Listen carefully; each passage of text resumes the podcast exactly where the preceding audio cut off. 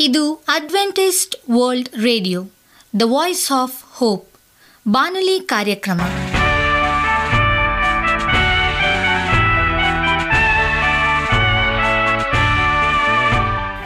ನಮಸ್ಕಾರ ಪ್ರೀತಿಯ ಕೇಳುಗರೆ, ನಾನು ನಿಮ್ಮ ಆಕಾಂಕ್ಷ ಪಾಲ್. ನಮ್ಮ ನಿಲಯದ ಕನ್ನಡ ಕಾರ್ಯಕ್ರಮಕ್ಕೆ ತಮ್ಮೆಲ್ಲರಿಗೂ ಆತ್ಮೀಯ ಸುಸ್ವಾಗತ.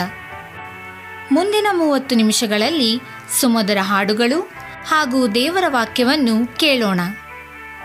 ಈ ಕಾರ್ಯಕ್ರಮವು ನಿಮಗೆ ಸಂತೋಷ ತರಲೆಂದು ದೇವರಲ್ಲಿ ಪ್ರಾರ್ಥಿಸುತ್ತೇವೆ. ಈ ಕಾರ್ಯಕ್ರಮದ ಪ್ರಾರಂಭದಲ್ಲಿ ಸುಮಧುರ ಗೀತೆಯನ್ನು ಆಲಿಸೋಣ.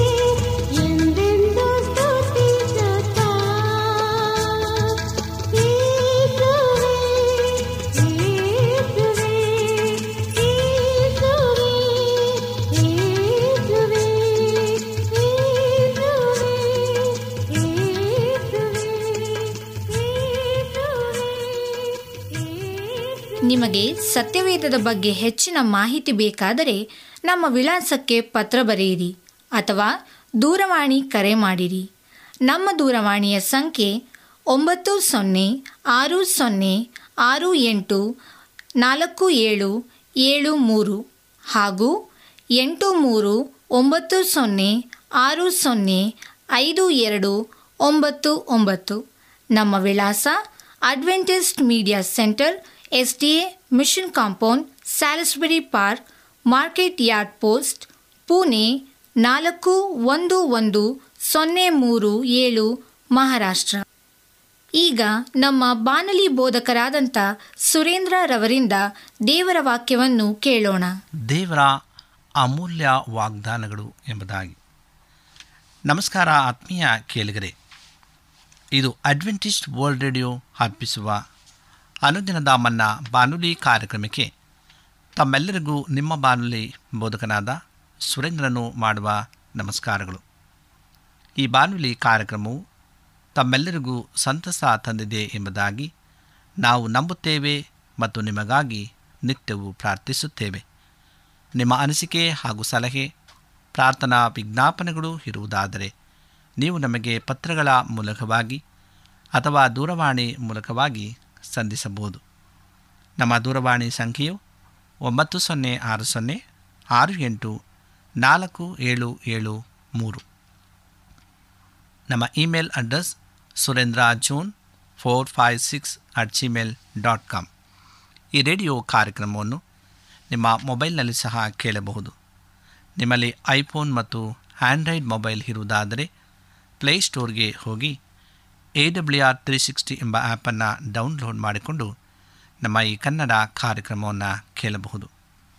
ಆತ್ಮೀಯ ಕೇಳಿಗರೆ, ಈ ಕಾರ್ಯಕ್ರಮದ ಮೂಲಕ ನೀವು ದೇವರ ಆಶೀರ್ವಾದ ಮತ್ತು ಅದ್ಭುತಗಳನ್ನು ಹೊಂದಿರುವುದಾದರೆ ನಿಮ್ಮ ಸಾಕ್ಷಿಯ ಜೀವಿತವನ್ನು ನಮ್ಮ ಕೂಡ ಹಂಚಿಕೊಳ್ಳುವಾಗೆ ತಮ್ಮಲ್ಲಿ ಕೇಳಿಕೊಡುತ್ತೇವೆ. ಈ ದಿನ ಸತ್ಯವೇದ ಭಾಗದಿಂದ ಆರಿಸಿಕೊಂಡಂಥ ಶಿರುನಾಮೆಯು ದೇವರ ಅಮೂಲ್ಯವಾದ ವಾಗ್ದಾನಗಳು ಎಂಬುದಾಗಿ ದೇವರ ವಾಗ್ದಾನಗಳು ಮತ್ತು ದೇವರ ಆಜ್ಞೆಗಳು ಎರಡು ಕಾಲುಗಳಂತೆ.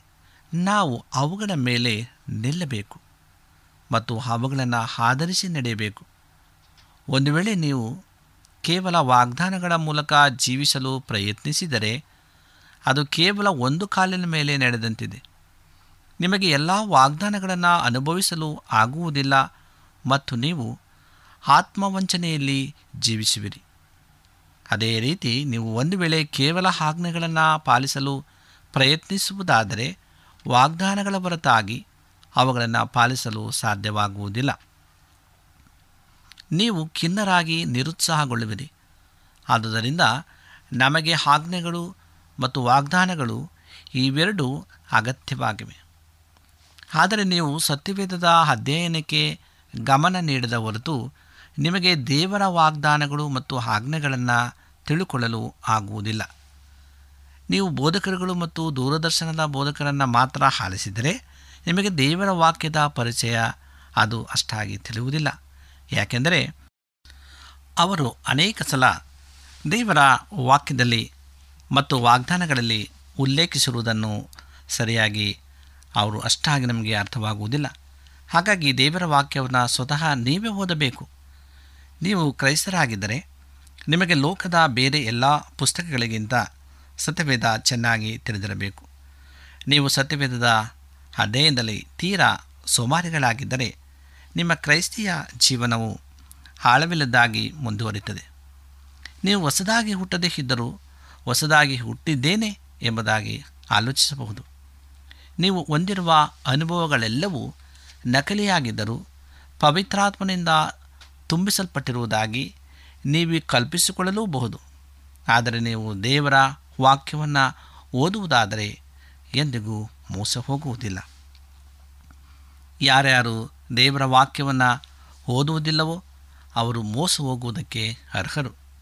ಯಾಕೆಂದರೆ ಅವರು ದೇವರಿಗೆ ಹೀಗೆ ಹೇಳುತ್ತಿದ್ದಾರೆ, ನೀನು ಮನುಷ್ಯನಿಗಾಗಿ ಒಂದು ಪುಸ್ತಕವನ್ನು ಬರೆದ ವಿಷಯ ನನಗೆ ತಿಳಿದಿದೆ.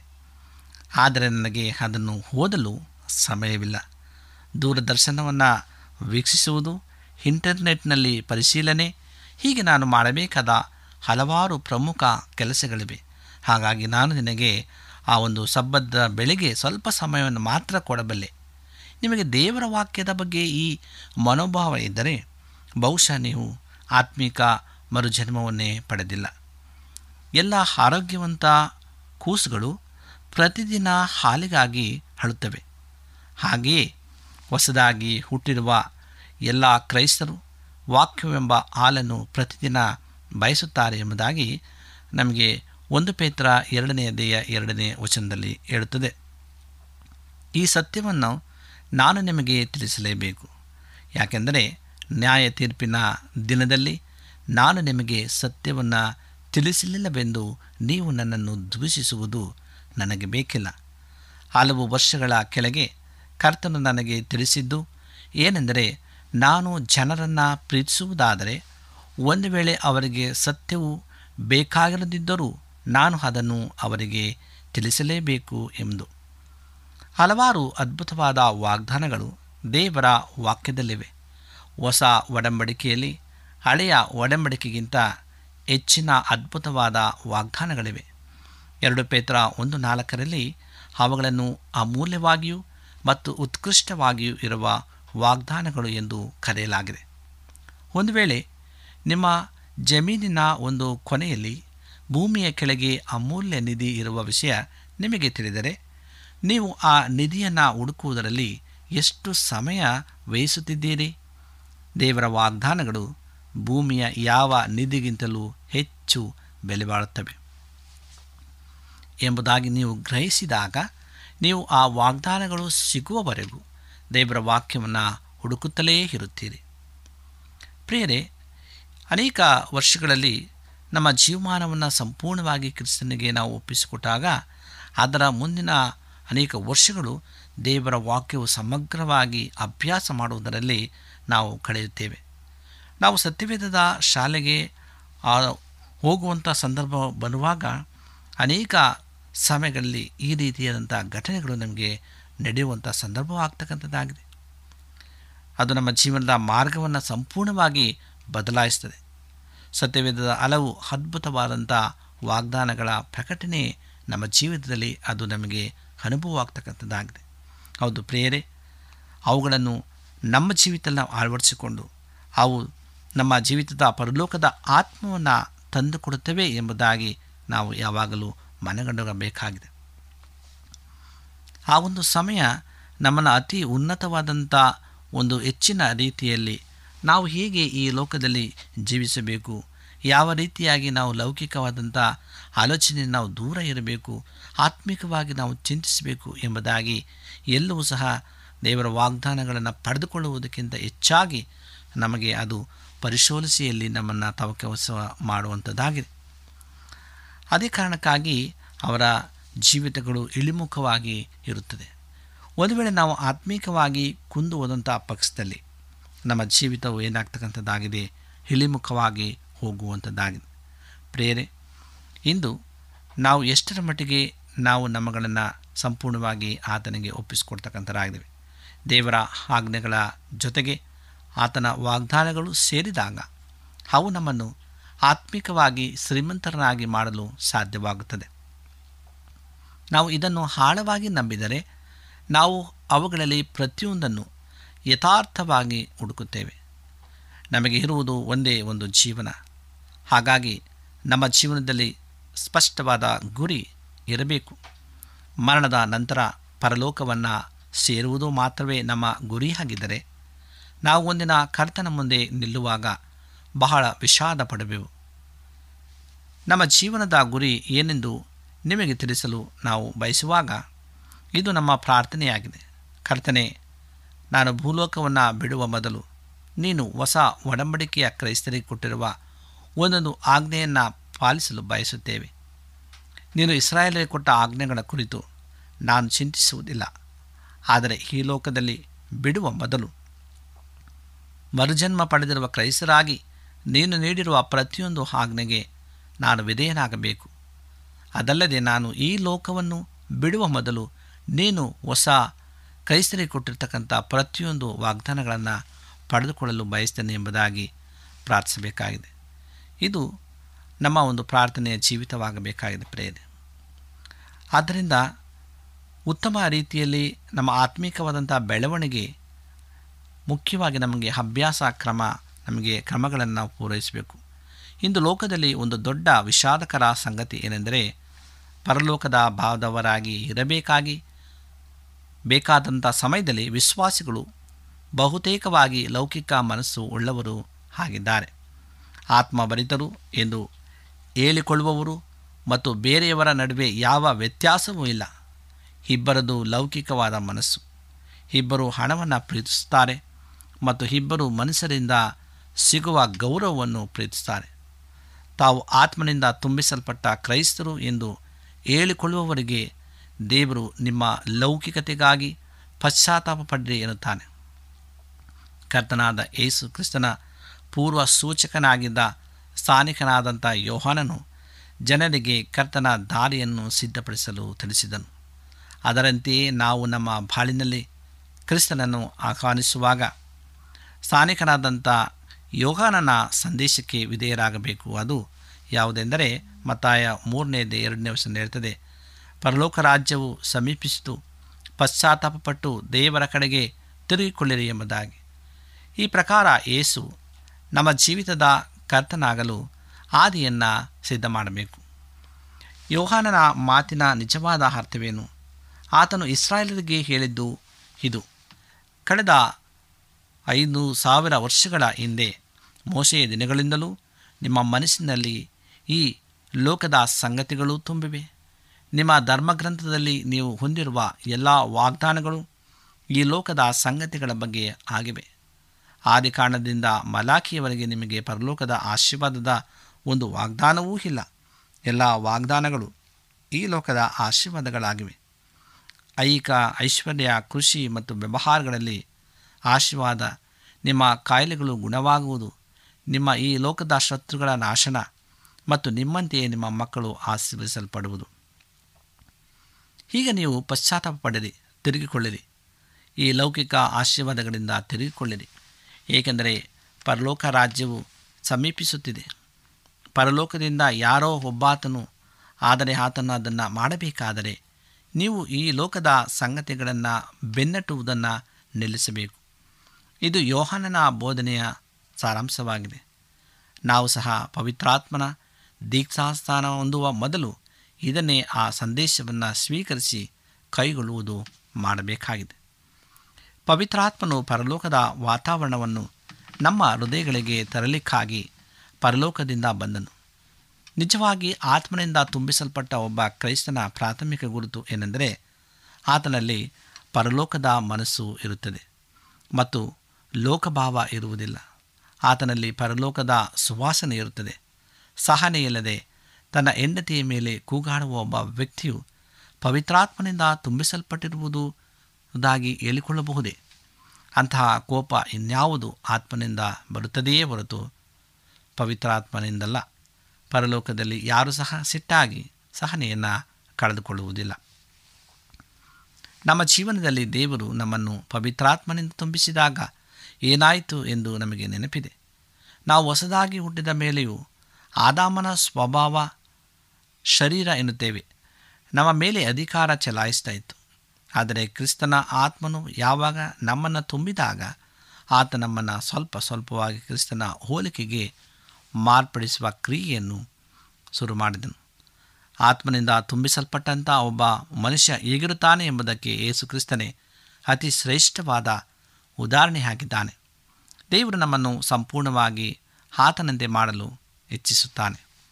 ಸ್ಥಾನಿಕನಾದಂಥ ಯೋಹನನು, ಅಗೋ, ದೇವರು ನೇಮಿಸಿದ ಕುರಿಮರಿ, ಮೊದಲು ನಿಮ್ಮ ಎಲ್ಲ ಪಾಪಗಳನ್ನು ಒತ್ತುಕೊಂಡು ಹೋಗುವನು ಎಂದನು.